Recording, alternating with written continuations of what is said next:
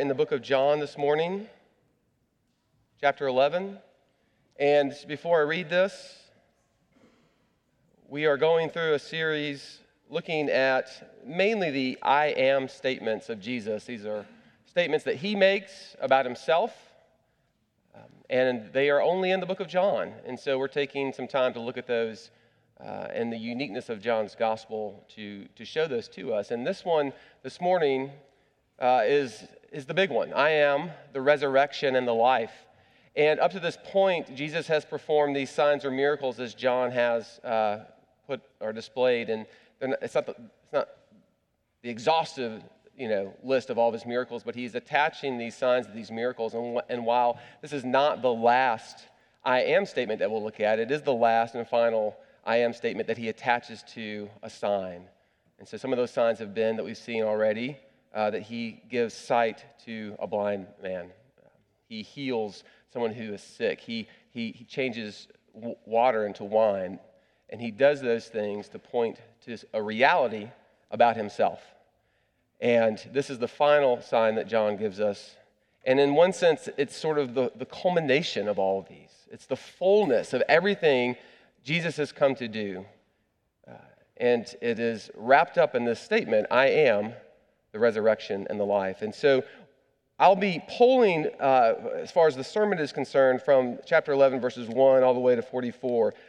I'm going to read for us a portion of that, beginning in verse 17 and going to verse 27. So let us give our attention to the reading of God's word found in the book of John, chapter 11, verse 17.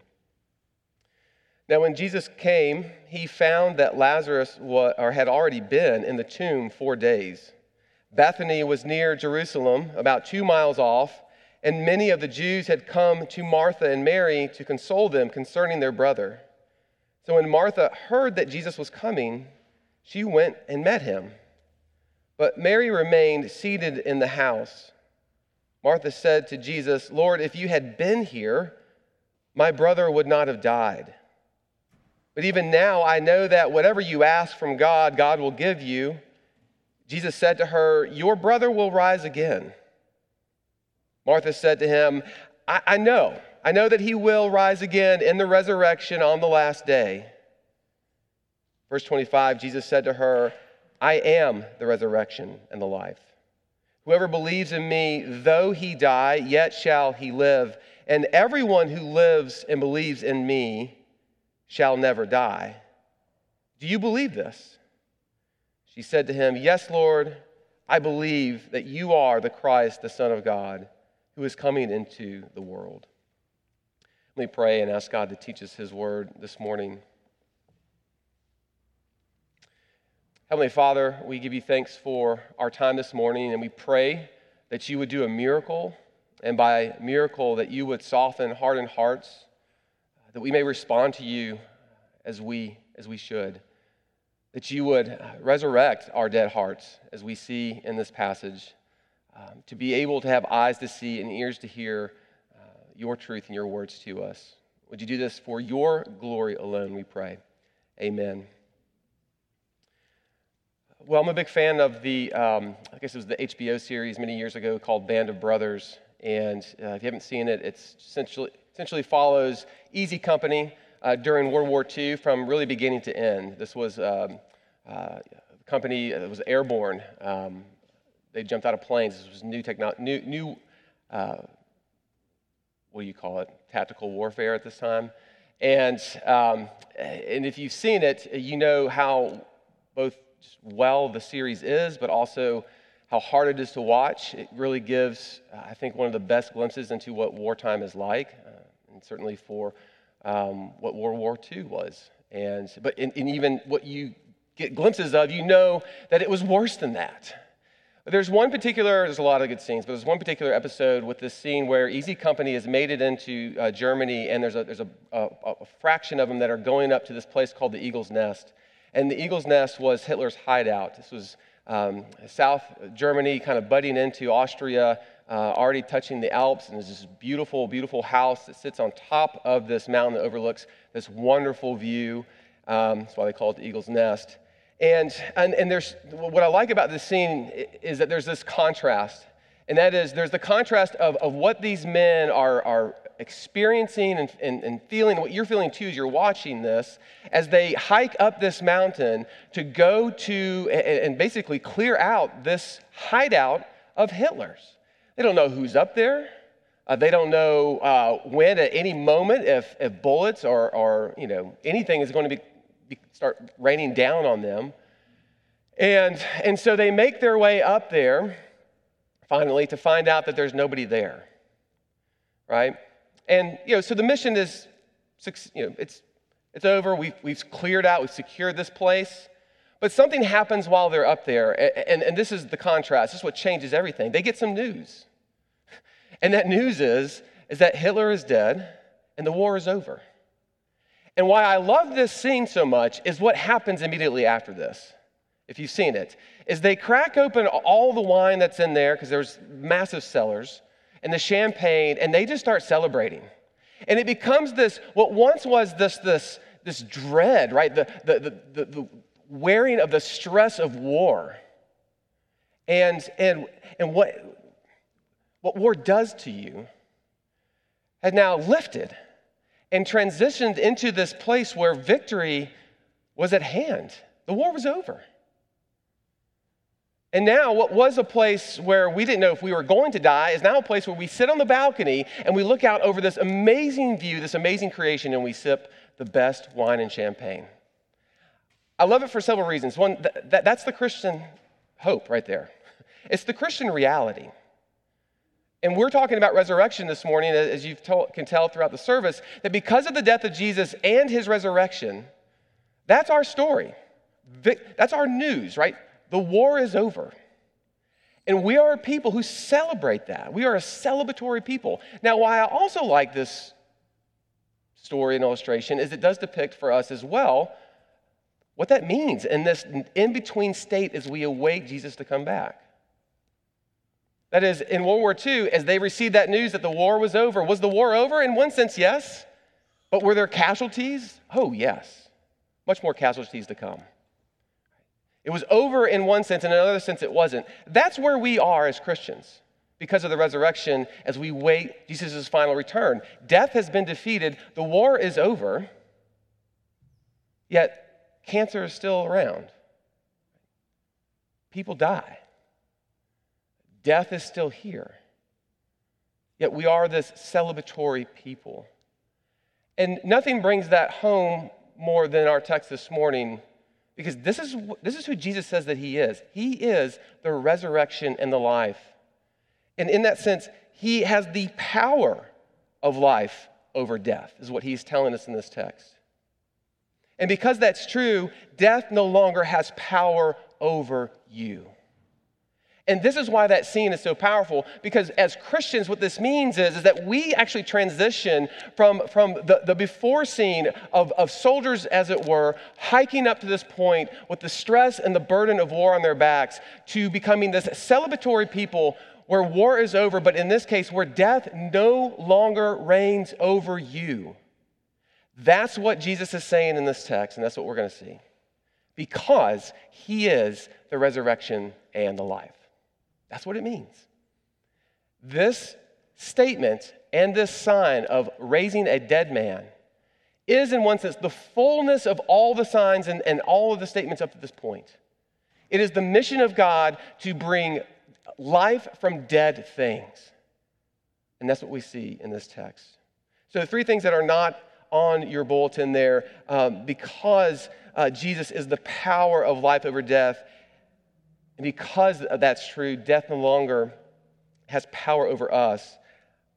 I want us to see that from this text that Jesus is the source of life. Jesus is the one who understands the tragedy of death, and that Jesus is the one who has the power to end death, okay? Let me say those again. Because he is the resurrection and the life, and what that means for us as Christians who believe in him, he is the source of life. He is the one who understands the tragedy of death, and he is the one who has the power to end death. So let's look at those three things in that order. The first one, as the resurrection and life, Jesus is the source of life. So let me zero in here on this statement. We're going to be right here in verses 25 and 26 at first. What does it mean for Jesus to say that I am the resurrection and the life? It means that there is no life apart from Jesus because he is life. Let me say that again. It means that there is no life apart from Jesus because Jesus is life. That's what the text says. That's what he means when he says this. This is what he means when he says that I am the resurrection and the life. What we see in this statement and in this chapter is that resurrection is not just something Jesus will do for you, nor is it something that he offers. Resurrection is who he is. I am the resurrection and the life. Therefore, there is no life outside of him. And we see this, as we've seen this before, that there is both a spiritual reality to this and the sign that he attaches to it, which is raising this man from the dead that we'll look at in a second. But there's also a physical reality to this too. First, the spiritual reality of what he means in this statement when he says that I am the resurrection and the life is to say that in one sense, spiritually, we are already dead. We are already dead. For what needs resurrection, friends? Not life. What needs resurrection is that which is already dead. And this is really the hurdle for us this morning. Jesus' statement is actually confusing because what it suggests is that it makes us think that life is no longer in us now. Right? But I'm alive, aren't I? But for him to say that I am the resurrection and the life, right, is to assume that there's something dead that needs to be brought to life. And so before we move forward, I do want to say, yes, you are alive, right? Facebook's, the meta universe has not taken over yet at this point. You are alive. But again, the sign pointing to the spiritual reality. The spiritual reality, for as Scripture testifies to, is that there is something dead here. Our hearts are dead. And he is saying that unless resurrection power comes to your heart, you aren't alive. And you aren't alive in the sense that God has intended for you to be alive. He is saying that everyone lives physically, yes, but not everyone is alive spiritually. And he's been saying that in various ways at this point. Here's the most direct way. We eat, but it is not the food that leads to life. We drink, but nothing ever satisfies. We must be born again. These are the statements that Jesus has made up to this point. Therefore, what Jesus will do for Lazarus, as we see here, is first and foremost a sign of a physical reality that points to a spiritual reality to those who believe of Jesus resurrecting our dead hearts as the source of life that he is, that we might believe and have life and have it abundantly, as we saw last week. We've talked about this part more in our series than any other, the spiritual significance that all these signs point to. What we haven't talked much about is the physical reality as well, and especially with resurrection. Jesus says in verse 25, then whoever believes in me, though he die, yet shall he live. There is a physical death coming here for everyone. Jesus is acknowledging that. Though he die, yet shall he live. But for those who are, as we say, united to Christ, which is what faith in Christ does, it unites you to him, life never ends. That's what he is saying. Deal with him. Life never ends, or death never really comes for those united to him. And this is a distinctively Christian idea. And as we should with all distinctively Christian ideas, let's go to the confession. Let's look and see what it has to say. Question number 37 of the Shorter Catechism. What benefits do believers receive from Christ at death? That's what the Scriptures teach. One, that the souls of believers are at their death made perfect in holiness and do immediately pass into glory. Let me say that again. Immediately pass into glory. But it doesn't stop there. And their bodies, being still united to Christ, do rest in their graves till the resurrection. What Jesus is saying is that death, for those united to him, that death, though you die, is not permanent death, which means it's not death. You move immediately spiritually, immediately into his presence, where you actually experience life more than you are experiencing it right now. But then, when he returns and raises everybody from the grave, you will actually have a physical body. This is crazy. This is crazy, but this is what the text says.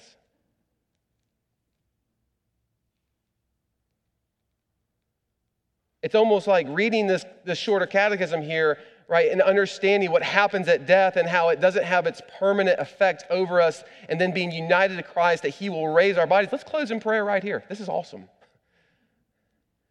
When Jesus returns and the new heavens and the earth come about, we won't be experiencing that as a spirit. This is what is distinctively Christian. We will be experiencing that in physical bodies as our Lord is in a physical body in this very moment. And why? Because I am the resurrection and the life, as Jesus says. See, there's a spiritual reality to that it points to in our hearts that need to be resurrected, but there is a physical reality to that. That is the significance of this sign, as he is about to raise a dead person from the grave. All this because Jesus is the source of all life. That's the first point. He's the source of all life. Apart from him, there is no life, and Jesus offers by virtue of our union with him, as we just read, both in this life and when we die, and there's no better word for this, a force field around you that death simply can't touch. I don't know if you saw the new Dune movie that was just released. I didn't know really anything about it. I had seen the older version in 1984 and probably had nightmares of just the grotesque villain in that one, but it didn't stop me from actually liking this one. The special effects and the imagination in the movie is worth the watch, age appropriate, of course, if you're age appropriate. But one of the places this shows up the most and that grabbed my attention was the technology and the changes of what it looks like for a soldier to go to war. And in the new one, of course, in the old one too, they do this, but they have the ability to activate this force field that goes around them. That's pretty cool. And for, you know, if you've seen the older one, you notice we didn't have the graphic technology to make that really work. I think there's just a bunch of squares walking around. That was about as all that the computer effects could do. But in this one, you get to see what it is supposed to look like, that they can activate this force field, and as they go into battle and as bullets are shot at them, they actually stop, right? And it's everything you wanted as a kid when you thought about playing out in the backyard and having a force field that you could imagine, you know, that nothing could penetrate that, nothing could get you, nothing could touch you. You're invincible. Of course, the problem, at least for Dune, is that the force fields can only hold off a bullet for so long. It's not a permanent force field, which actually makes for some of the most and best intense and suspenseful scenes in the movie, but I'll let you go check that out for yourself.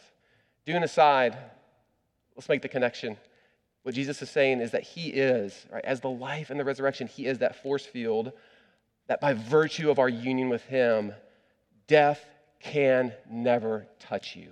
This is why you, though you die, yet shall he live. Let that sink in.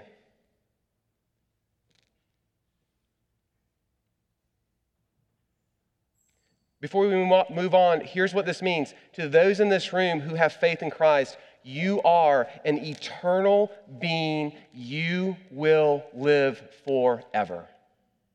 That's what Jesus is saying. You will live forever.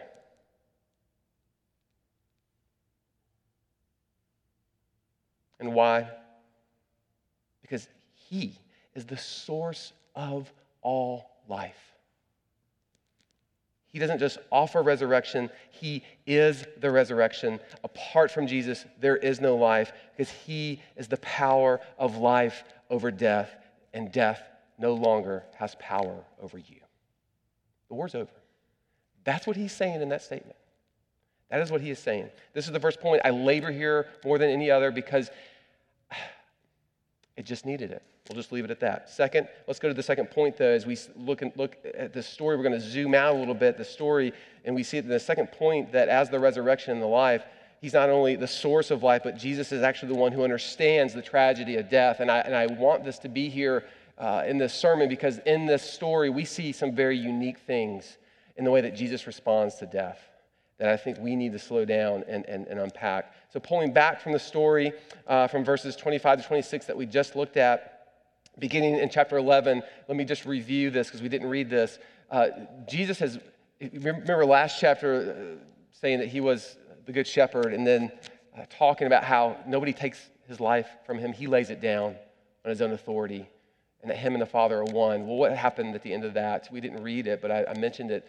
The Jews who were angry there with him began to pick up stones to throw and kill him. So they chased him out of that area near Jerusalem. So they have left about a day's journey, and now he's getting word that his friend is sick, and this is going to send him back to where he came.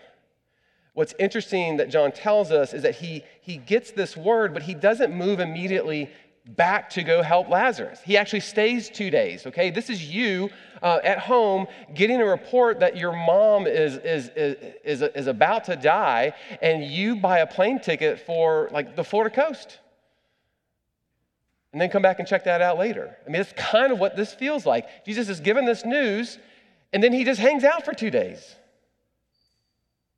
And that's where we get into verse 16, I think is where it is. Oh, no, not 16, but when he approaches Martha, and Martha says to him, if you were here, my brother wouldn't have died.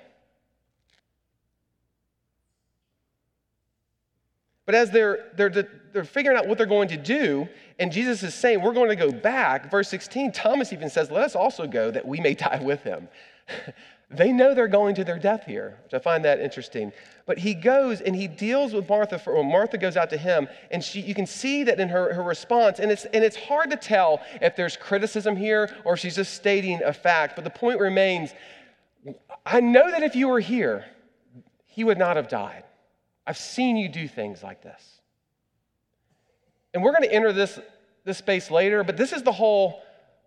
when tragedy and suffering and death fall on your lap, which it has touched all of us in some way, this is the question of why. Where are you, God, in the midst of this? Why are you not here? Why did you let this happen? That's where Martha is. And Mary says the exact same thing later on. And there's two things that stand out about this that I want us to look at in this second point. One is how Jesus was deeply moved, that we read in verses 33 and 38, and two, that Jesus wept. First, the word used here in 33 and 38 for deeply moved, when it's used outside the Bible, means this: the snorting of horses. And I'm not going to demonstrate that for you this morning. You can thank Jesus for that. But it means the snorting of horses, and applied to humans, it means anger. It means anger. B.B. Warfield perhaps says it best, saying, what John tells us in point of fact is that Jesus approached the grave of Lazarus in a state not of uncontrollable grief, but of inexpressible anger. And this happens twice. Once when Jesus saw Mary weeping and the Jews with her weeping, and then again as he approached the tomb, he got physically angry, such as a horse snorting. Second, though, John tells us that Jesus wept in this story. That as they, again, go back to Martha and Mary to tend to Lazarus, we're told that Jesus weeps with them. The only other place that we read of Jesus weeping is in Luke 19:41, when Jesus, looking over Jerusalem, wept because of what had become of her. Jesus weeping here teaches us something, though, about Jesus, but it also about the right response to death and tragedy. And as one, I love this, Jesus doesn't offer an explanation for the suffering of Mary and Martha and those that are experiencing the loss of their friend or brother. He doesn't offer an explanation. He doesn't try to move them beyond the right response of weeping over the loss of their brother. Instead, he enters their pain and he weeps with them. Don't miss that. Don't miss that. It is so dignifying, and it's dignifying because Jesus knows what he's about to do. He knows what he's literally about to bring this dead person back to life. If there was ever a moment to move someone beyond their tears to the truth or reality that Christ offers, it's Jesus in this moment. Mary and Martha, pull yourselves together. Where's your faith? But he doesn't say that. He doesn't shame them. He weeps with them, friends. That's your Savior. This is not just a powerful description of what Jesus is doing, but a powerful prescription for us as his followers. Too often we are quick to move towards someone grieving with a word that we hope will relieve their suffering and remind them of the hope that things will get better. Instead, what we should be doing is entering that space with them, sharing in their sufferings, and weeping with them. And why? It's not because we don't have a hope that is greater than death. It's actually because we do. It's actually because we do. And this gets to the second point here, and this point of Jesus' anger. He weeps, but he is physically angry. His anger is a testimony, what? To the wrongness of death. It is to see death as a violent tyranny, as Calvin writes. Some commentaries argue that Jesus is angry because no one believes him and the words that he's been saying, and so he has to move to raise Lazarus, because to do this would only allow them to believe in his words at this point. That makes no sense with the rest of the narrative. No, what Jesus is angry at is death itself, friends. And this too is prescriptive. Death should anger you. It is a tragedy. It is the unwelcomed invader into God's good creation brought on by our own sin and rebellion. Let's state that first. We are the blame here. But as Christians, when we give up our stories, as it were, and enter God's story of redemption to learn that death is not normal, nor is it natural, we begin to see what? Its wrongness. The very fact that resurrection is a phrase should tell us how terrible it really is. That death is anything but natural once we see things from the Bible's perspective. As a pastor, I do funerals. I do a lot of funerals. And friends, they never become familiar. They never get comfortable. They never seem normal. And there are people here who have probably done more funerals than I have. As a matter of fact, I know there are. And I would argue, or I would guess, if I asked you, did you get to the point where you were laying this body in the ground and you thought, man, this is all right? I doubt it.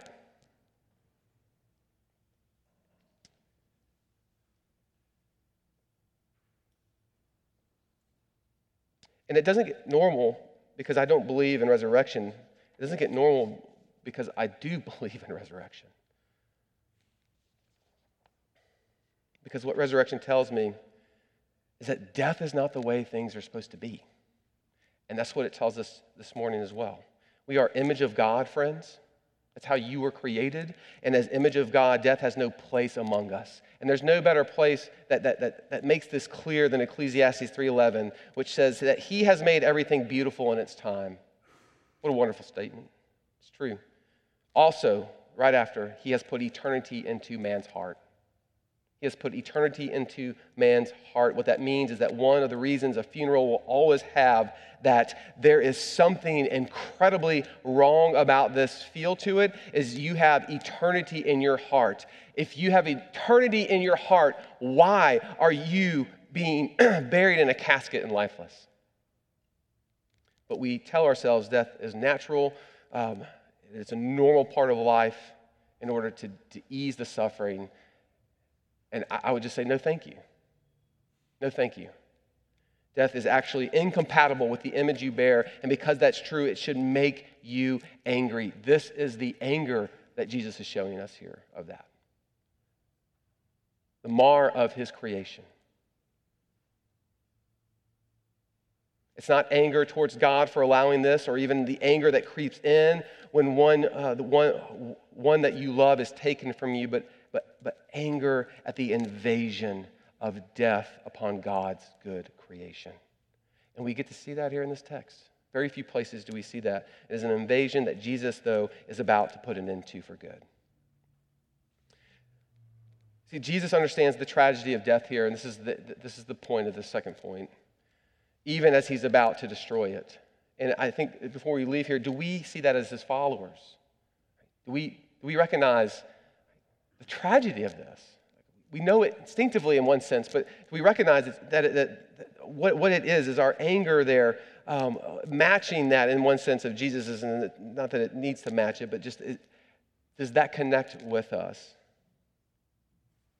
It is the one who is the power of life over death that weeps and is angry. And though death has no power over us because of our union with Christ, as we've been saying, the more we grow and the more we understand what it means for Jesus to be the resurrection and life, the more we will understand the tragedy, friends, of death and what sin has done as well. And actually, the bigger that the cross actually gets for us, and this gets to our last point. It's not an anger without hope, friends. It is not an anger without hope. It is an anger that sets the cross in front of us and shows us the proper answer and response to this tragedy. And this is the last point, because of the resurrection, because he is the resurrection and the life. Jesus is the one who has the power to end death. The climax of the narrative in John 11 is the raising of Lazarus from the dead. What Jesus said in verse 25, he attaches to this sign of resurrecting Lazarus. Jesus is showing us then that he has the power over death. And two things to note here. One, Jesus bathes the final sign in prayer, as you see there in verses 41 to 42.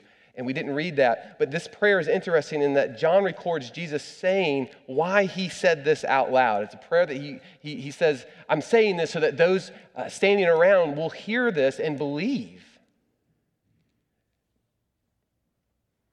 What does this mean? Is Jesus gaslighting here? I mean, we thought we were supposed to go in a closet, he said, and pray in private so that no one would see you.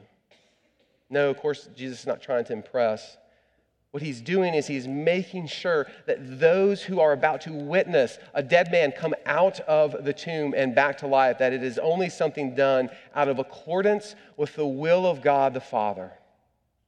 In other words, he has said, Jesus, as he has said, does nothing by himself, but only what the Father has sent him to do. It is a statement of constant communion between them, between the Godhead, between the Father, Son, and the Holy Spirit. Bruce Milne again puts it this way: in the raising of Lazarus, the final or the full implications of the union of the Son and the Father and the mission of God to the world become apparent.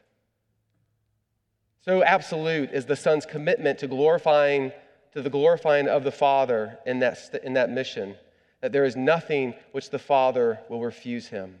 Accordingly, the Son is invested with all authority in heaven and earth. Nothing is withheld from him, not even the power of life and death.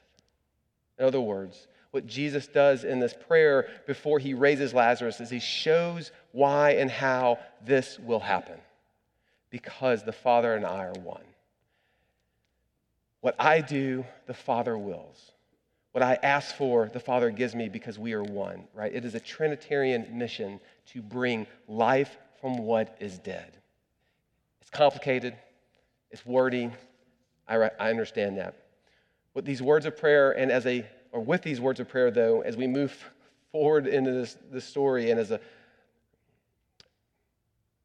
as Jesus approaches this tomb, and as Calvin again writes, as a champion who prepares for conflict, Jesus cries out with a loud voice, Lazarus, come out. And this is what happens. He comes out as the sheep hear the voice of the good shepherd and are called by name. Lazarus comes to his shepherd. With this sign, Jesus is showing us that he has power over death. Okay? But one thing that's greater than having power over death is having the power to defeat death once and for all, which is what the resurrection of Lazarus points to. As stated earlier, we see in Jesus' prayer the union of the Father, Son, and the Holy Spirit. Right? In the resurrection of Lazarus, we also see their mission in the end as well. This is the point that I was making earlier. The mission of God, right, wrapped up in this sign, is that he would what? Bring life out of what's dead. And we see that in this sign, which foreshadows the cross. It will take more, as we know, than the command of God to call forth Lazarus to defeat this enemy. It will take the power of Jesus' own resurrection over death on our behalf. This is what the great story of David and Goliath was always pointing to. If you're familiar with the story, most people are, of young David going out into the field, the battlefield, with a sling, right, and some stones, and toppling the giant Goliath, the Philistine, right? And just to be clear, that's not a story about, like, you know, with faith, like, God will help you defeat the giants in your life. That's not what that text is about. What that story is saying is that just like David, Jesus, right, he is our representative that goes into this battlefield to fight a battle that we can't fight, to defeat an enemy that we can't defeat, right? For David and Israel, it was this giant, this Philistine, one for one. Whoever dies, the others become slaves of those people. What David does affects everybody. What Jesus does affects everybody.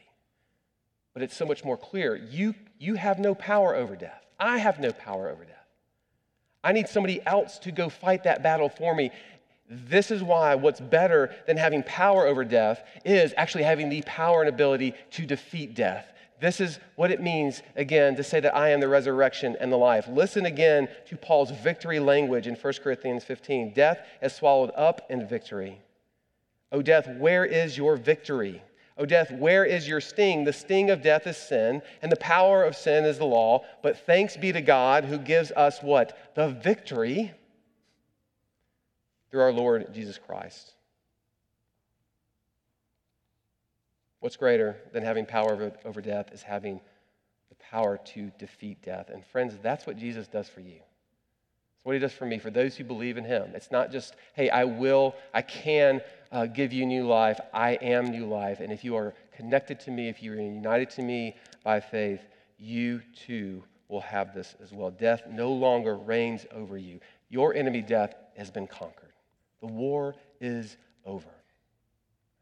This is what we've seen, that Jesus is the source of life because he is the resurrection and the life. He's the one who understands the tragedy and wrongness of death. He is the one who has power to end death. And because of these things are true, death no longer has power over us.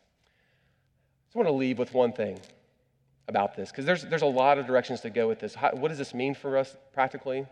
How do I appropriate this in my life? And we've touched on a few of those things. I want to leave you with this, a note about what's hidden versus what's not hidden. Because I think this is where this connects and where there's actually conflict with us about the resurrection life that Jesus offers, right? And the reality of sin and suffering and the pain of death that I experience here in this world. And I want to draw our attention as we end here to what's hidden and what's not. In this story, as I mentioned earlier, right, Jesus waits 2 days before he goes, and he gets there, and Martha and Mary do what? Where have you been? If you were here, this wouldn't have happened. And as I said to you earlier, I imagine that you've been in that place. I imagine that you have asked about God's timing, if you will, for the things that have happened in your life. And the reality for us is that God's timing is not our timing. And those are the things that are hidden from us. We can read in this narrative that Jesus is aware of his delay. He goes when he plans to go, and he gets there when he plans to get there. But it doesn't satisfy Mary and Martha, as I'm sure it doesn't satisfy you, for me to tell you in the midst of your pain and suffering, look, God has a plan for this. Right? There's a moment for that, but there's a time when I'm not ready to hear those things. The purposes behind his timing are often hidden from us. 2 years ago, this December 27th, we did a funeral for a 9-year-old who belonged to some dear friends of ours. We loved her. This past August, as some of you know, we buried her mother from cancer. It's a year and a half. Why? Where were you, Jesus? And I know that you all have similar stories of tragedy, so I even hesitate to bring this up, but you have similar stories of tragedy and loss that I can't imagine. But at some point it begs the question, why? Why did you let this happen? Why didn't you save that little girl or heal her mother's cancer? And as we accept that those answers are hidden from us, along with the purposes of God's timing, like Martha and Mary in the face of their dying brother, how do you respond when Jesus' timing isn't your timing? Because there's another side to that question, right? Here in John, based on what we see in this text, first there's how do you respond when Jesus' timing isn't your timing, but then there's this, how do you respond when Jesus finally does answer you? And that's your hope this morning, Christian. Jesus is going to answer you. In other words, that 9-year-old is going to come up out of the grave one day. What is going to be my response when I see that?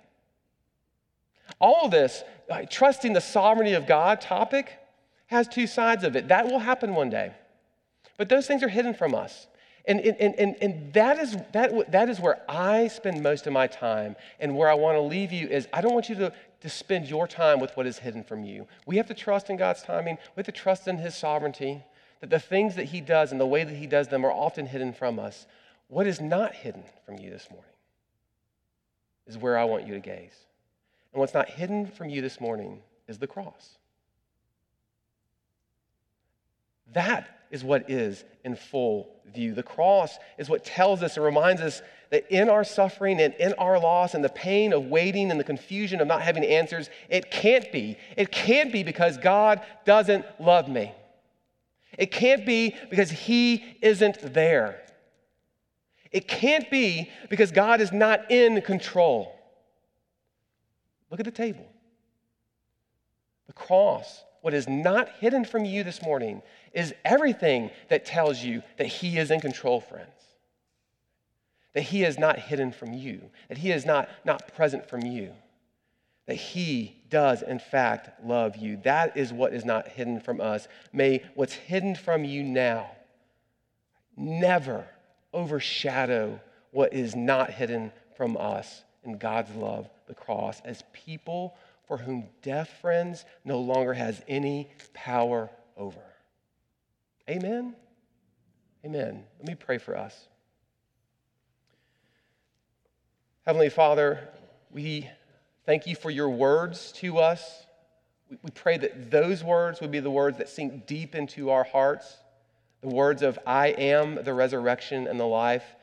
Though ye die, yet shall you live.